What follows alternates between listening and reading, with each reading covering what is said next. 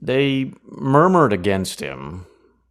They muttered against him. They whispered. They gossiped against him. They sought to seize him. They wanted to murder him. They're causing all kinds of factions against him, speaking all manners of evil against him, calling him a deceiver and a liar, a blasphemer, a devil, the devil. Tisk, tisk, tisk. What is it that Jesus is doing that has made him the recipient of such hostility from his own siblings, his own family, his own culture, and one would even say his own religion? Isn't he a Jew? What's going on? Well, we're in John chapter 7 now. We've been going through John and we've been recognizing the valuable information and ministry of our Lord and Master Jesus Christ. And we've been paying attention to the interaction taking place between him and the crowds. Of course, the message, the purpose of the ministry, redemption for mankind, eternal life. And as a product of that very eternal life, well, it seems that what is evil is being exposed, isn't it? Oh, and they don't like that. No, they do not. The religious leaders of the day, the Sanhedrin, the body of, what is it now, 71 members, divided into three parties. Again, I bring to our remembrance, and we spoke of this in our sessions past, and I do encourage you to go check out our archived, uh, archived video section for that. But in this three party system, the Sanhedrin, we have at the, if you will, top tier chief priests, the chief priests, who were mostly Sadducees, and you had another party of sorts who were the elders, who would be with the chief priest, if you will, politically so, in order to oppose the Pharisees, which were found in the other party the Pharisees, the lawyers, and the scribes. And at any time, this governing body of authority for the Jewish system and tradition were at odds with each other. They couldn't stand each other, arguing all the time over vain repetitions, things that truly, at most times had no value spiritually, but something brought them all together. Someone brought them all together in a united plot to murder an innocent man. That's right, Jesus. We're going to be looking at that, continuing our our uh, session here, our sermon session into chapter 7 of the Gospel of John, you and I together. Stephane Maya is my name. AddedSouls.com is my website. EastCoastChurchOfChrist.com is our church site. And uh, I welcome you, welcome you, yeah, I welcome you to our session here.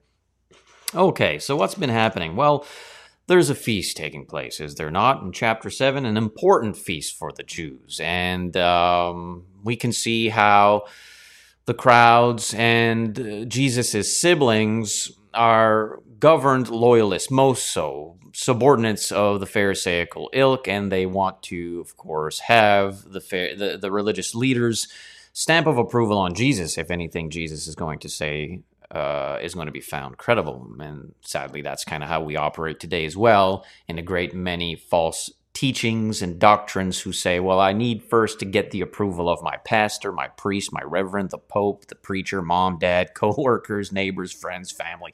It always seems there needs to be an approval from someone other than Jesus. Well, Jesus knew this, and he knew the hearts of these individuals, the greater depth of their thoughts, more so than you and I could ever perceive, though we have been given a wonderful tool, and that is, you shall know them by their fruits. If we pay attention to what they are producing, we'll know exactly who it is they are and what it is they need to be exposed of. And so Jesus is finding himself in this location time with a tradition and a law and the, the Jewish system, and there's a feast, and this feast is an important feast. We need to gather together for this important feast. And Jesus was not going to go there, of course, according to their terms, because they wanted to murder him. You see, there was a plot to murder him. So he was going to have control of this always. At all times, God is in control. I assure you, it was not the governing power of the Jewish system and the Sanhedrin. No, they thought they were in control. They were not in control. It was not the Roman power and oppression and tyranny. No, it was not the Romans. Not at all. They were not in control. Who was in control? God. Then why were the Jews and why were the Romans allowed to do what they have done? Well, you just said it. Because they were allowed to do what they have done to fulfill, to bring to completion the redemptive plan of salvation for mankind. God had pre planned this location of salvation, the body, the citizenry we must legally seek in this in his kingdom to which he is now crowned king. And so in chapter 7 we see these things taking place and of course we always has been the repetition here, the theme from the crowds, the religious leaders since chapter 5 with this growing hostility hostility towards Christ. They're grumbling, they're murmuring, they're whispering, they're gossiping, they're creating factions against him, they want to murder him, they want to challenge him. They uh, they falsely accuse him. They bear false witness. They slander him. They demonize him. I mean, every kind of thing you can imagine. They're trying to do to him. Okay, but he's in control. He is God, and he knows when will be the right time to give up the spirit, to surrender his life and fulfill fulfill the gospel. And that is a beautiful thing that he loved us so much. He loved us in such a way that he gave his only begotten Son, that whosoever should believe in him should not have to perish, right? We can have eternal life. It's available. Jesus said we can go to heaven one day. We can trust that. We can believe that. If only the greater bulk of the Jewish people would have believed that. Oh, Jerusalem, Jerusalem, how I wanted to take you under my wings, you know, and they just wouldn't have it. They were looking at him. They saw him do what he was doing, speak with such authority, speak as a man educated, but yet not educated through the system of their religious leadership. You know, how dare he not go to their preacher schools? You know, how does he, how can he be so knowledgeable in what he is saying. He's, I mean, he's from Galilee. He's a Nazarene. He's the son of Mary and Joseph, the son of a carpenter. what do you mean he's not a Pharisee, one of us, or a chief priest, or an elder, or titled with these phylacteries, if you will? What's going on? And so this was happening from his own kind and all around. It was just, he had his father, and that was sufficient. And at the end of the day, we might find ourselves in the same nest, having been betrayed and abandoned by our own siblings, parents, grandparents, family, uh, fellow brothers and sisters in the church, everyone, our own culture, our own people, everyone. But if we have Jesus, my dear friends, we can make it out of this place alive. And Jesus had his father. And here's why they really hated him is because he had his father. And he spoke for his father. And he and the Father were one. They were equal, and they could not stand, they did not want that. They were losing ground. They were losing control and influence of the people because they had manipulated themselves upon them, deceiving them with their the, the, the way they spoke, the way they, they crafted their uh, their deceit, and the way they would bind their laws, and all these kind of things. And that, of course, within the factions of the Sanhedrin and their great opposition towards one another. And in the third party, which I was speaking about a minute ago or so, uh, the Pharisaical ilk, they had an ear more so to the ground with the people than they would with than you would find with the chief priest or the elders, the two other party factions that would be in the Sanhedrin because they were more concerned with temple things. But the Pharisees, well, they wanted a handle on their synagogues and with the people there in the streets. So they would hear if there was whispering or murmuring. And at this time, they didn't want anybody talking about Jesus, mind you. You know, let's not talk about him. we don't want his fame to grow, and we don't people we don't want people to hear the truth he has to speak because, well, we're going to lose money. We don't want to do that. Yeah. Sadly, those kinds still exist today, and you'll find them behind pulpits and in eldership. So, here in chapter 7, this is building this hostility towards Jesus, and they're seeking to seize him, of course, because he keeps speaking of the death he has to go through. He is God on earth, and he will be given, he will allow himself to be given to the hands of sin so as to, again, fulfill the gospel plan. And so, in 32 is where we're going to pick up and read throughout 39 and look at the information there. And we'll just get into it and see what we can remember. In verse 32, the Pharisees heard the crowd muttering these things. These things. Uh, oh, where am I here? I'm losing my. I got the scriptures in front of me. I'm losing my eye on it here. Uh, where am I? Yeah, there we go. 32. The Pharisees heard the crowd muttering these things about him, about Jesus. So the crowd's whispering. They're talking about it. They can't speak out loud because we're not allowed to sp- talk about Jesus. So we're going to do it with a whisper. We're going to mutter. We're going to do all these things about Jesus. And the Pharisees, again, like I mentioned, would have been the ones who would have been found in the streets hearing these things going by the gossip, the whispering, the murmuring, the complaining, the divisions, uh, all that kind of stuff. They would, have, they would have been there and hearing that, keeping an eye open, an ear open, right? Uh, and so they would have recognized that. And they were recognizing what they were saying. And what they were saying was when the Christ comes, he will not perform more signs than those which this man has, will he? And they're hearing these kind of things. And the Pharisees heard the crowd muttering these things about him. And the chief priest and the Pharisees sent officers to seize Jesus. So, because the people are whispering about Jesus, Jesus needs to be seized. They're just looking for an excuse to get rid of him. They've been doing that for a while now. But here's what's so interesting we have the chief priest and the Pharisees together and united. They couldn't stand each other, they were in opposition within the Sanhedrin body. I mean, but now they're best friends. Well, of course they are. They're get they're they're, they're getting along to get rid of someone, aren't they? Yeah, yeah, yeah. They can't get along when it comes to passing a vote from both of their worldviews and perspectives and, and policies. No, we're going to shut down your policy here. And then the other party says, no, we're shutting down your policy here. No, we're not going to vote on your policy here. No, we're going to. And they're at each other all day in this body here, this Sanhedrin. But all of a sudden, the vote is unanimous. Yeah, we need to seize Jesus. He's a problem. He's taking away from our control. That's not fun. So they're seeking to seize him. They send officers to seize him. And remember, the Sanhedrin, the religious body of leadership, is the governing power. They are government. They don't have the right to capital punishment, but they have the right to all other policies within Judaism and their traditions and the things they are setting forth, which of course was a great departure from the law they were born and raised in a great many times. Uh, but here they have officers. These individuals would have been structured with the task to take care and enforce uh, the citizenry through the control of the body, the Sanhedrin. And so together they seem to be unanimous with this vote. We need to get rid of him. We need to seize him. So they send officers towards Jesus. And of course, Jesus knows this. Therefore, he says in verse 33, chapter 7, John, For a little while longer I am with you. Then I go to him who sent me. Well, that's a strange thing to say. Well, certainly, if your mind is governed by worldly things and fleshly desires, of course, that's going to be such a strange statement. What is he saying? What does that even mean? If they'd actually been paying attention to what he'd been saying from the beginning, not so as to, uh, not so as for a lack of understanding, because they understood. We see how Jesus has been telling them.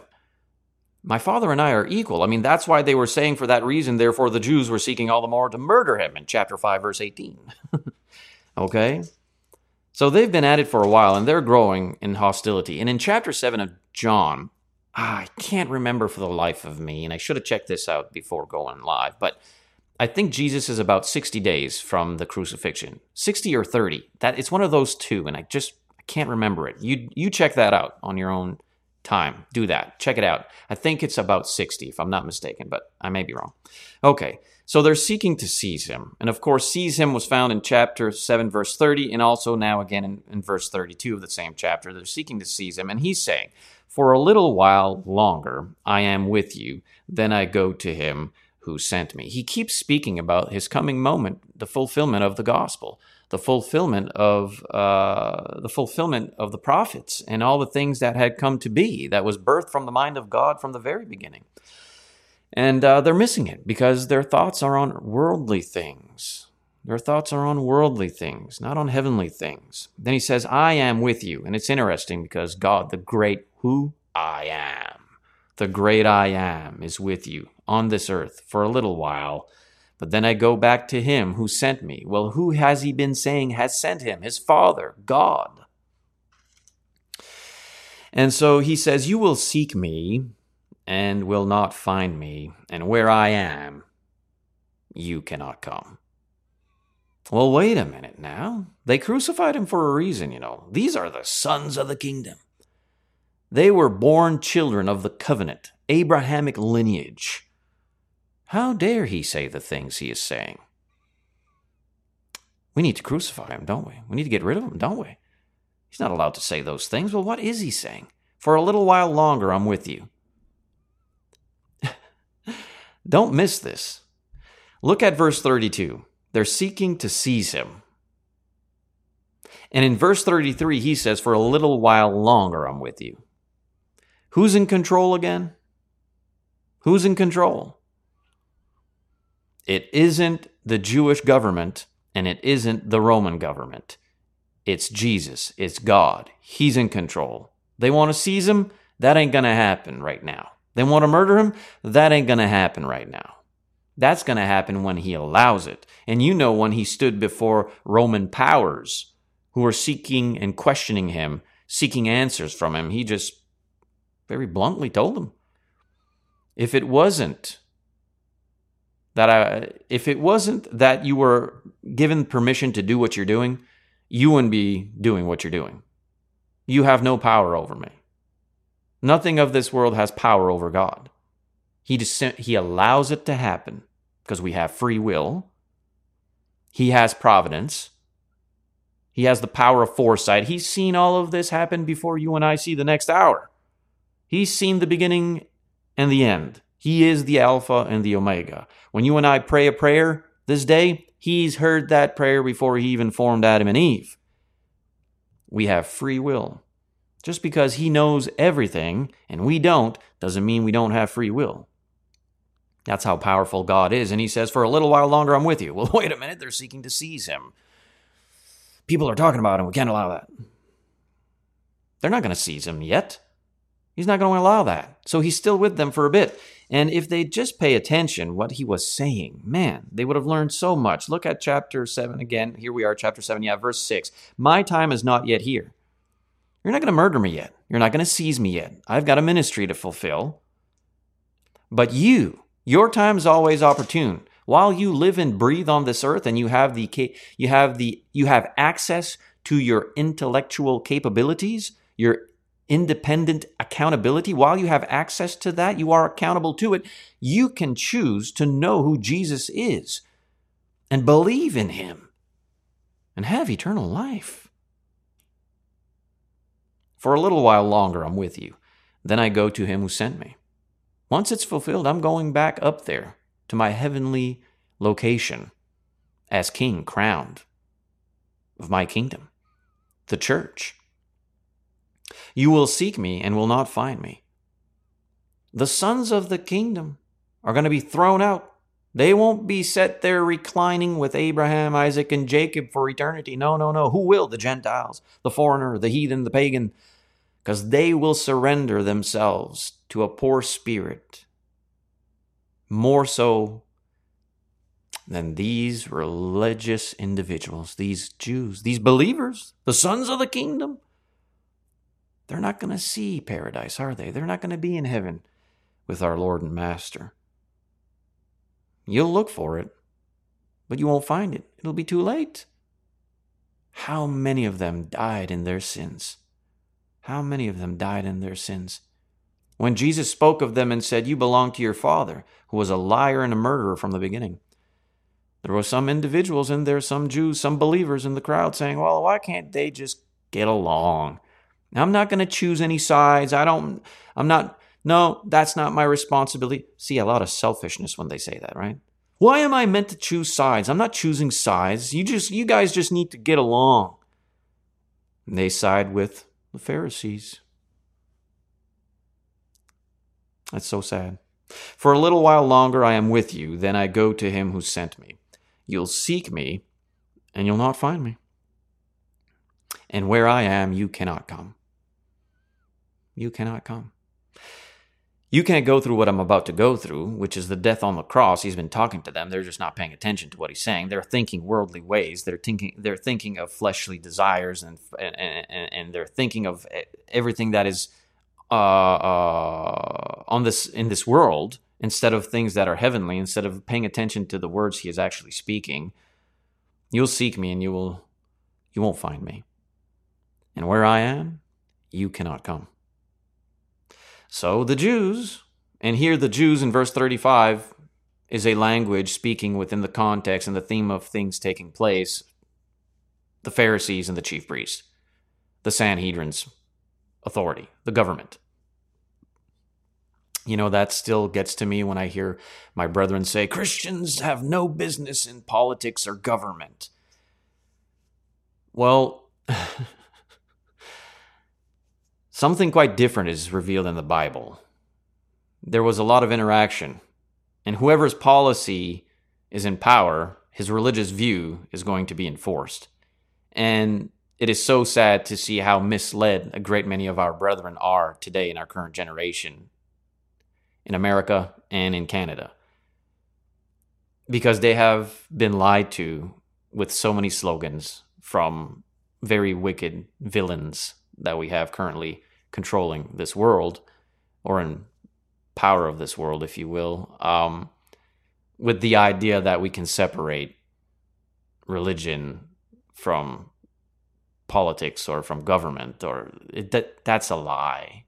It's just it's a lie. Whoever you put in power is going to bring their religious baggage with them. If it's atheism, it's atheism. If it's Islam, it's Islam. Buddhism, Buddhism whatever it is they believe, whether whether they say it or not, may, is of no effect. They're going to produce policies in accordance to their worldview. So don't believe this whole separation of state and religion or whatever how they phrase their slogans. It's a lie.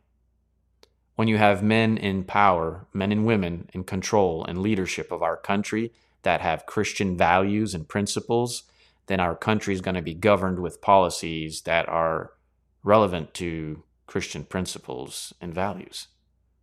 But if you put a godless individual in there or foreign, barbaric, and violent religious views in there, that's the kind of policy you're going to have.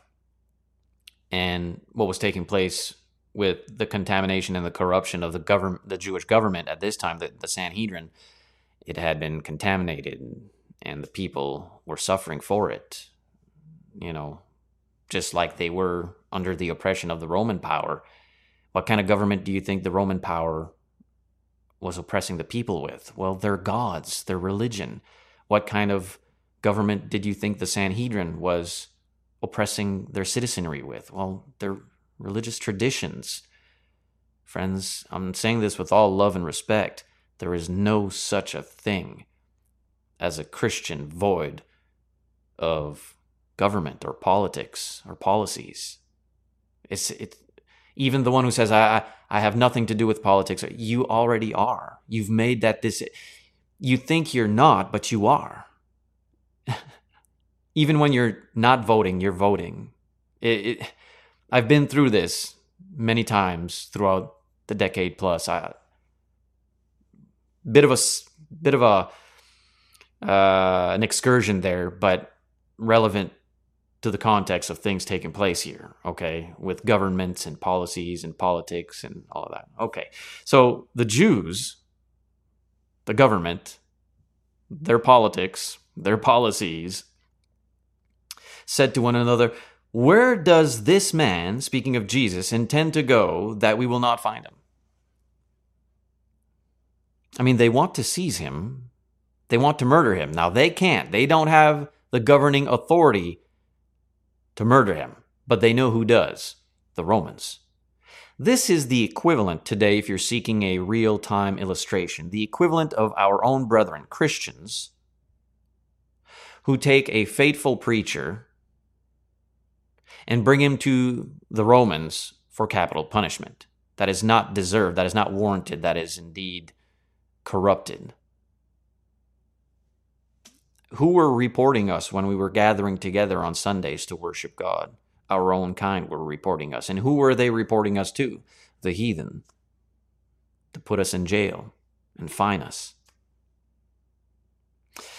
So the Jews then said to one another, Where does this man intend to go that we will not find him? Look, he can't just disappear, can he? He is not intending to go to the dispersion among the Greeks and teach the Greeks, is he? Remember the Babylonian, uh, the recorded account of the Babylonian uh, Exodus, if you will, and what took place there? Well, some Jews did not settle within Jerusalem. They settled within the outskirts, and you would find the Hellenistic Jews, and you would find an element of the Greek. And uh, that was not the location in which the Jewish body of leadership, the government there, was saying was proper. so Jesus can't be going there, is he?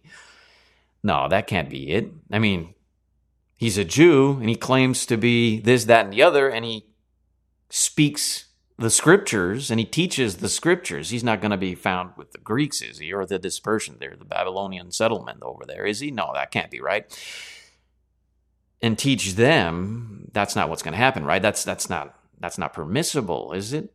And here's what's so interesting, friends, and don't miss this. Pay pay pay close attention, all right? Stick with me here.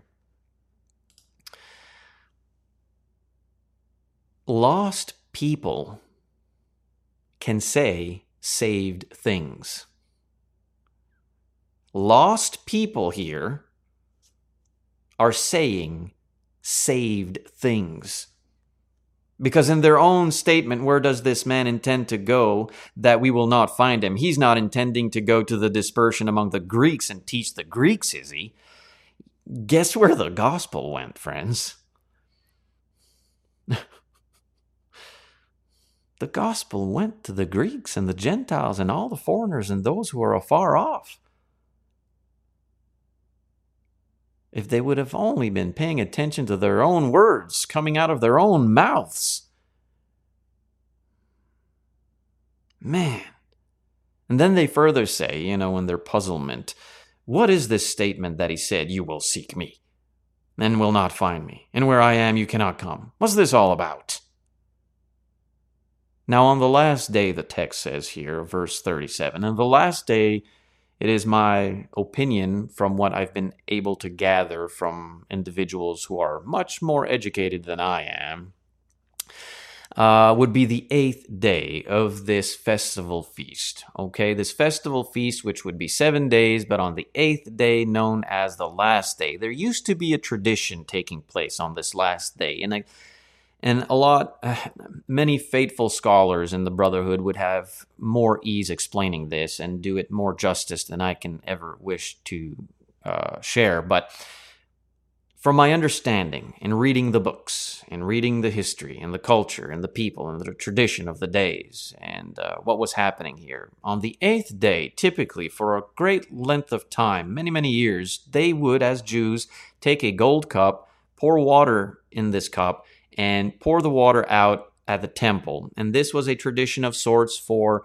fellowship and, and, and, nourishment and to thank God for the water because the water poured out symbolized the water the rain coming down on the on the farmers fields and creating the harvest and the nourishment that kept them alive. And so it was a moment of great joy and unity and fellowship. And so they had a tradition on the eighth day that they would have water in a gold pot that would be poured out at the temple, symbolizing God's rain upon the fields and a thank eh, a thanksgiving of sorts with this feast that they greatly respected and participated in each year.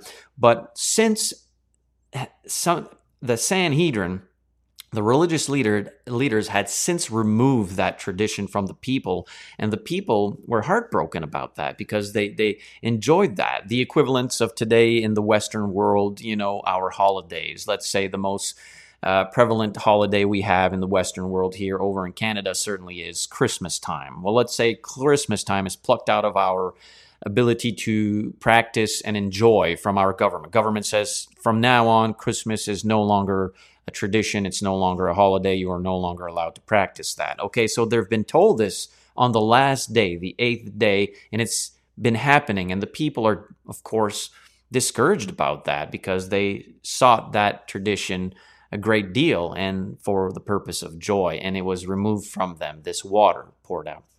And I'm, I'm, I'm drilling that in, and again, I'm, I'm I'm certain that I'm not getting all the right details in a very accurate way as someone who is well versed, scholarly so, in in, in this uh, very thing. But to that end, the purpose is still functioning, and you'll you'll get what's happening if you're paying attention to what Jesus is about to say. Now, on the last day, the great day of the feast, Jesus stood and cried out.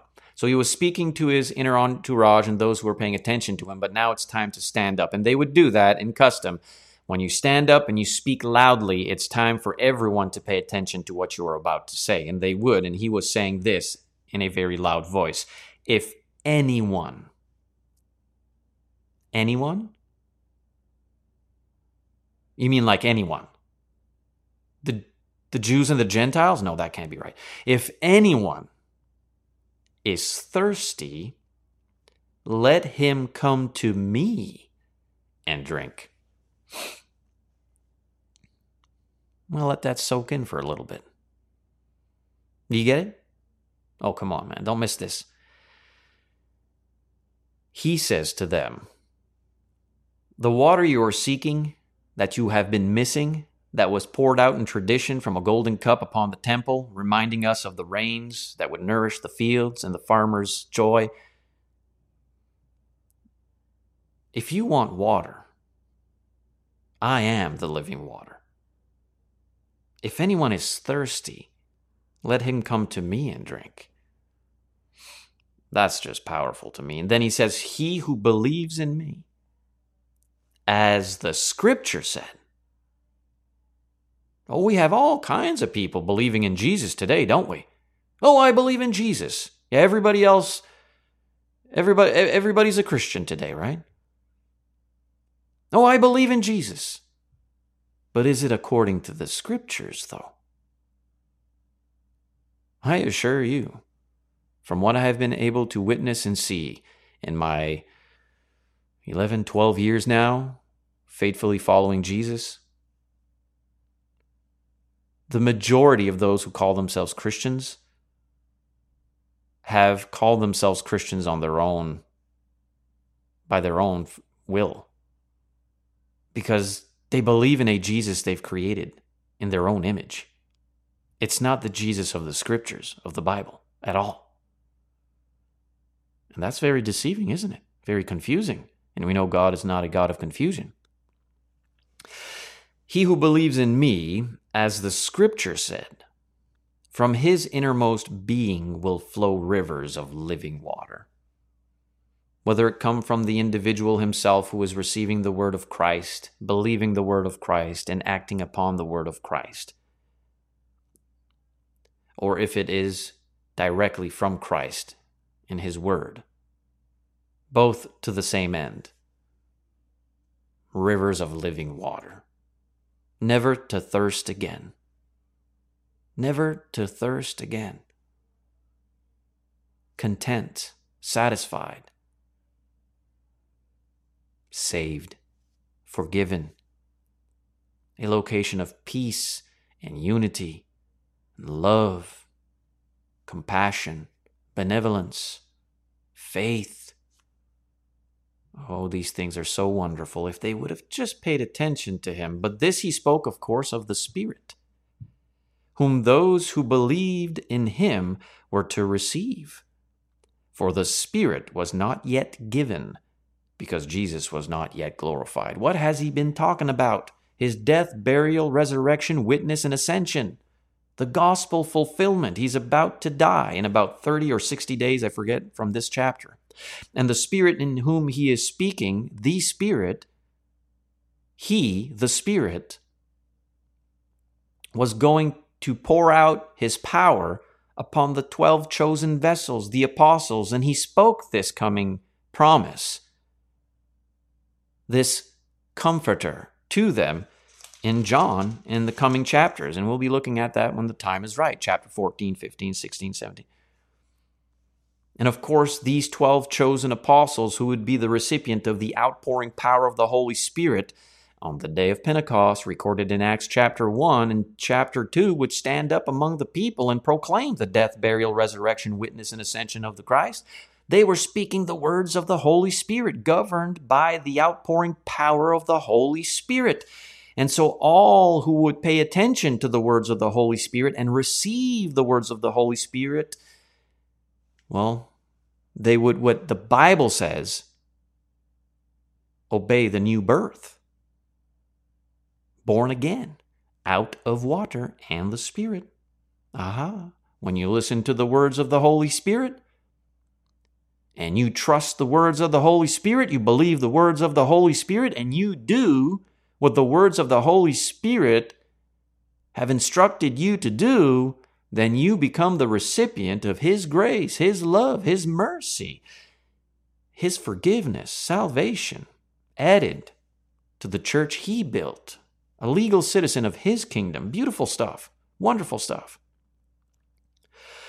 So, in this here district of scriptural insight, we find ourselves verse 32 to 39, learning together, aren't we? And how powerful it is learning from the Bible. If only they would have sought to love him and follow him. No, they sought to seize him. They were murmuring and grumbling, whispering, complaining, gossiping, causing factions against him, slandering him, persecuting him, speaking all manners of evil against him. Oh man, if they would have just paid attention to the words of life he was speaking, he was God on earth. Their hearts were hardened. I wonder where our hearts are this day. Where are we today? What do these words mean to you and I? What did they mean to them? It all leads to the new birth. Jesus keeps talking to them about his death, burial, and resurrection, and how they could participate with his death, burial, and resurrection if they would only submit themselves to God in the burial, the clothing, the immersion, submerged, plunged, dipped, baptizo, calling on his name. Therein is the power. Oh, man. If only they would have kept his word and believed him. All right, well, that'll conclude our Sermon Sunday session with that portion of Scripture. Lord willing, next week we'll be looking at verses 40 all the way through 52. If you have, of course, any comments or questions, by all means, you can reach out to us privately. If you'd like to get with us and have studies, we are available. You can reach us over at eastcoastchurchofchrist.com or addedsouls.com. Uh, you can find us pretty much anywhere. You know, reach out to us if you are on the East Coast. If you're on the East Coast in New Brunswick, Canada, by all means, we'd like to sit down with you and study this stuff. It's it's quite powerful, but we have to separate ourselves from the doctrines of denominationalism. We have to be willing to separate ourselves from the Sanhedrin, if you will. That's what Jesus was teaching him. I know it's a difficult concept to accept, but it is true. Jesus was speaking to religious people who were firmly convinced they belonged to God and were saved. They weren't. They were not. And we be wise to go to the Bible we don't need any gatekeepers or key holders today. We just need Jesus. And we uh we be wise to pay attention to that. Stephane is my name. Stay focused and stay positive. Dear friends, Lord willing, tomorrow we will have ourselves another session. You can check out the show notes to see each day and theme. Please subscribe. Please, if it's possible, willing and able, sign up to addedsouls.locals.com where you can support the work monthly and you will have access to a growing uh, exclusive content. That okay? Peace out.